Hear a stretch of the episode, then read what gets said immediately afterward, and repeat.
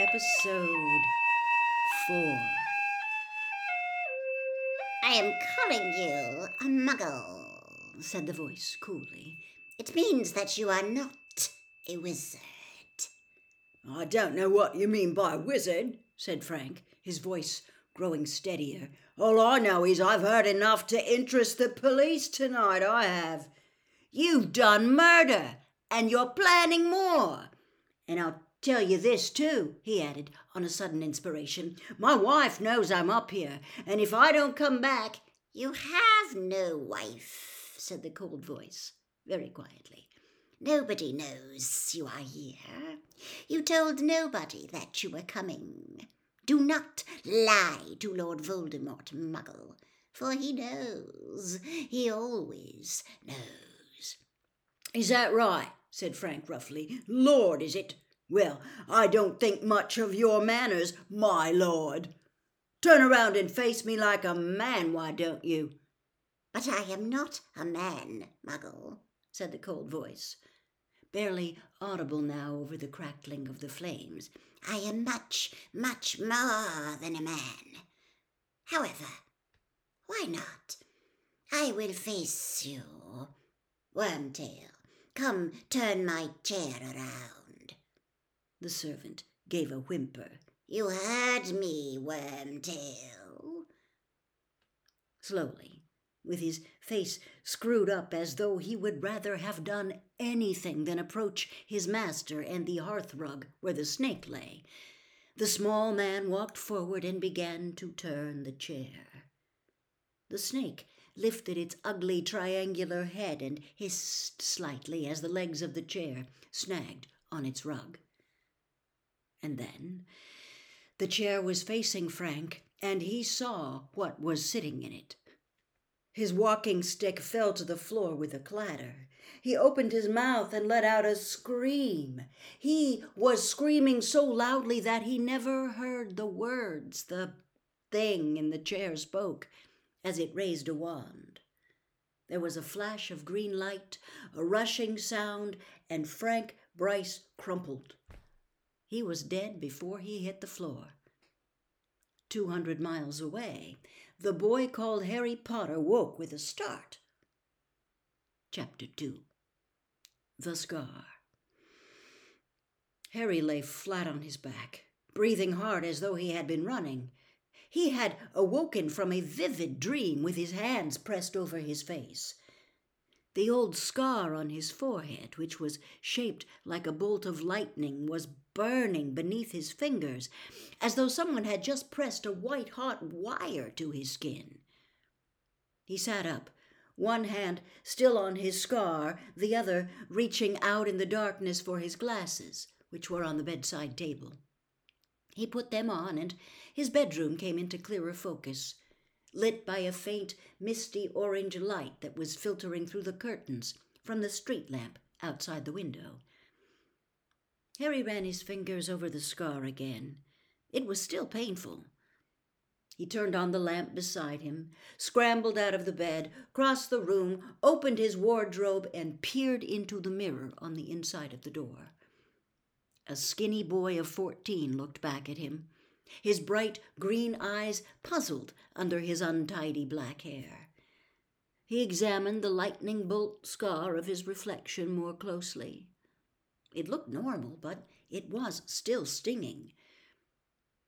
Harry tried to recall what he had been dreaming about before he had awoken. It had seemed so real. There had been two people he knew and one he didn't. He concentrated hard, frowning, trying to remember. The dim picture of a darkened room came to him. There had been a snake on a hearth rug, a small man called Peter, nicknamed Wormtail, and a cold, high voice, the voice of Lord Voldemort. Harry felt as though an ice cube had slipped down into his stomach at the very thought. He closed his eyes tightly and tried to remember what Voldemort had looked like, but it was impossible. All Harry knew was that at the moment when Voldemort's chair had swung around and he, Harry, had seen what was sitting in it, he had felt a spasm of horror which had awoken him.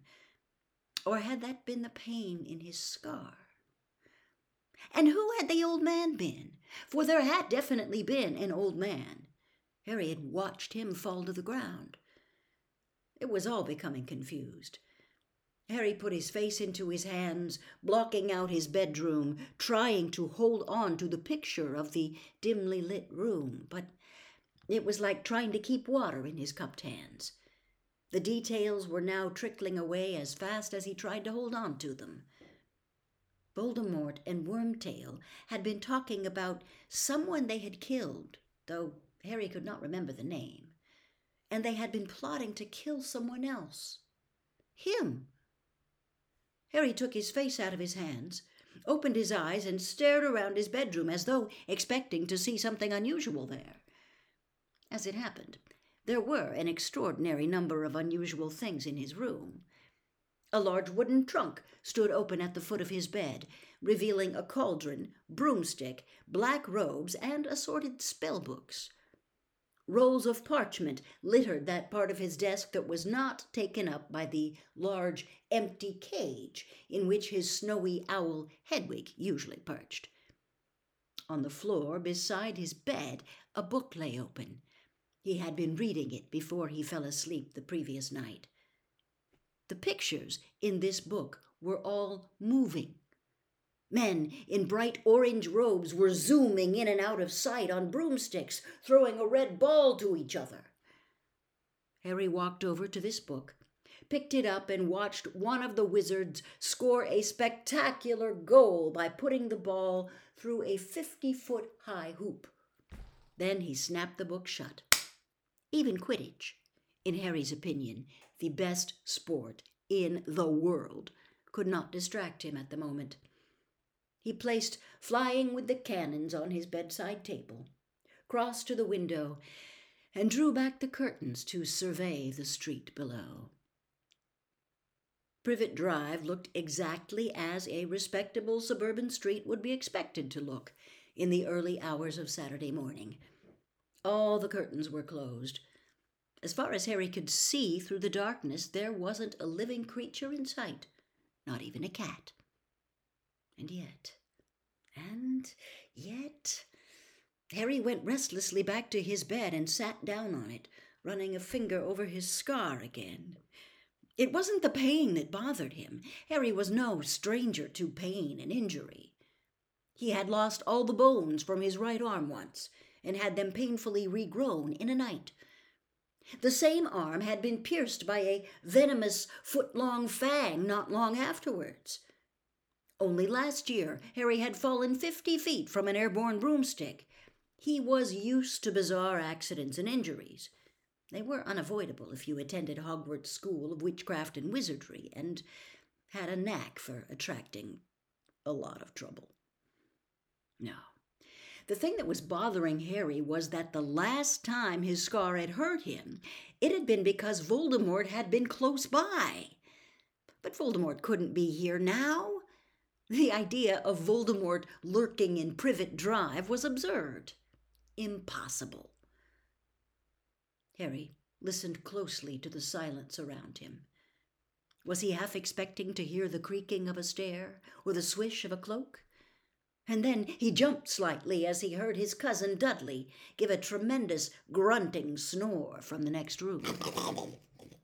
Harry shook himself mentally. He was being stupid.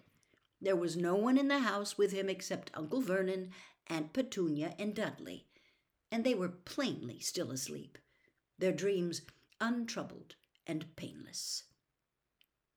Asleep was the way Harry liked the Dursleys best. It wasn't as though they were ever any help to him awake. Uncle Vernon, Aunt Petunia, and Dudley were Harry's only living relatives.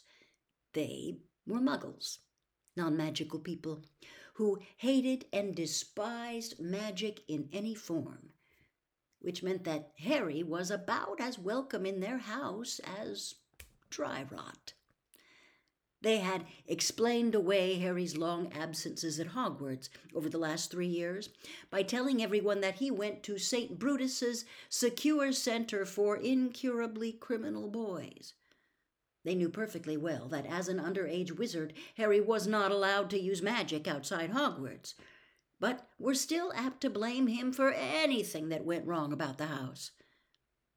Harry had never been able to confide in them or tell them anything about his life in the wizarding world. The very idea of going to them when they awoke and telling them about his scar hurting him and about his worries about Voldemort was laughable.